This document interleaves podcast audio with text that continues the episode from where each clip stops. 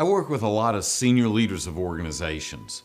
One of the major challenges these leaders frequently share with me is their difficulty in hiring and holding on to great people.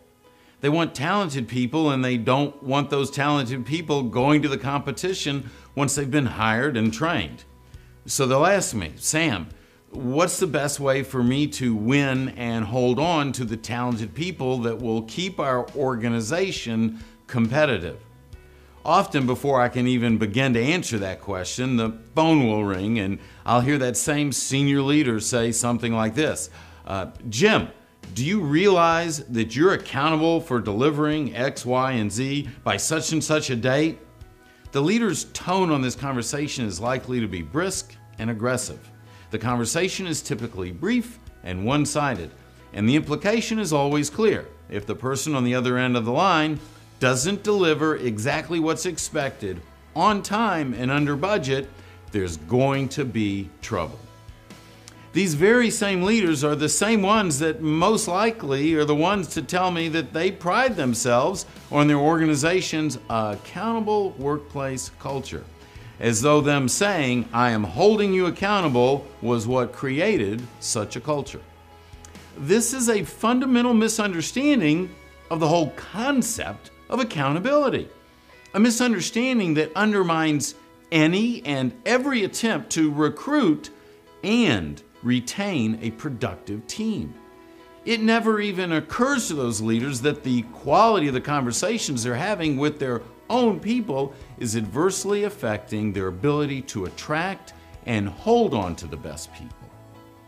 As a leader, we have to change the way we think about accountability we have to change the conversation. If we're leading a team, we need to start that change in thinking by defining accountability for ourselves. Let's define accountability as keeping our commitments to people, starting with me keeping my commitments to you.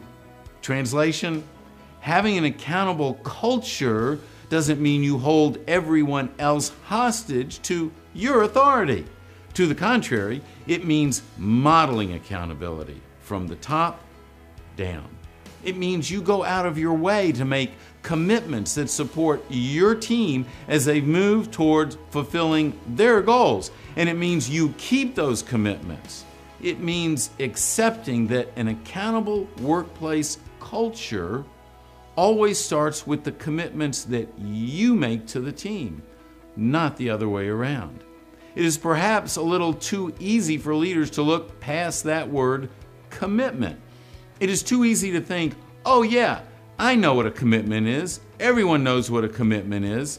A commitment is when you say yes, or I will, or maybe even I do. A commitment is something you follow through on no matter what.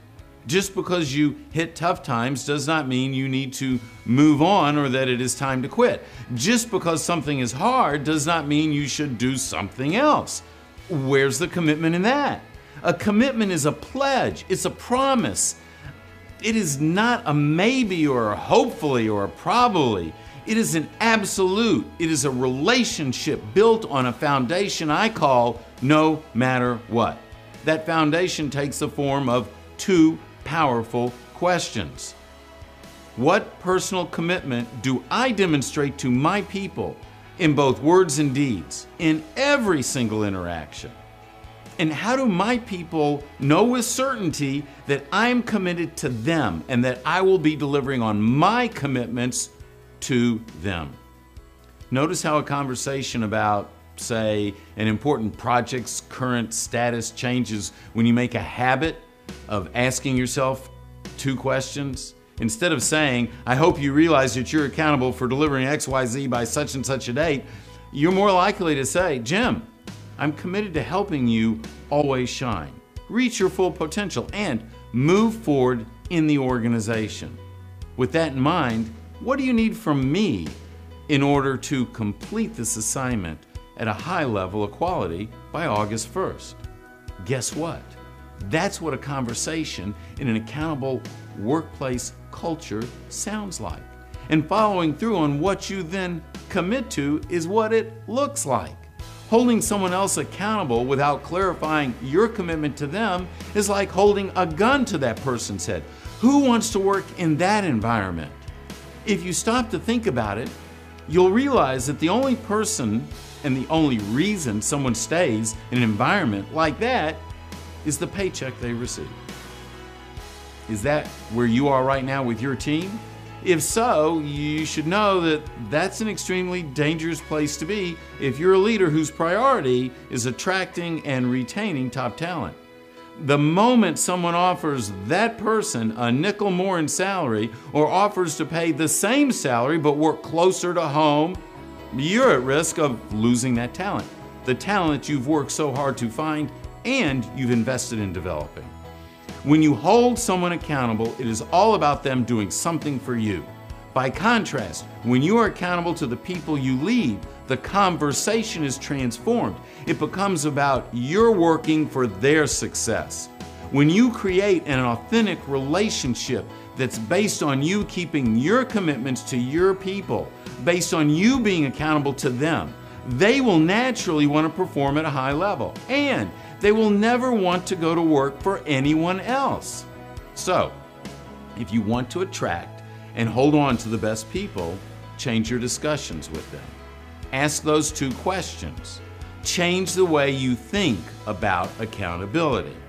Understand that accountability only begins when leaders choose to demonstrate it on a personal level to their own people.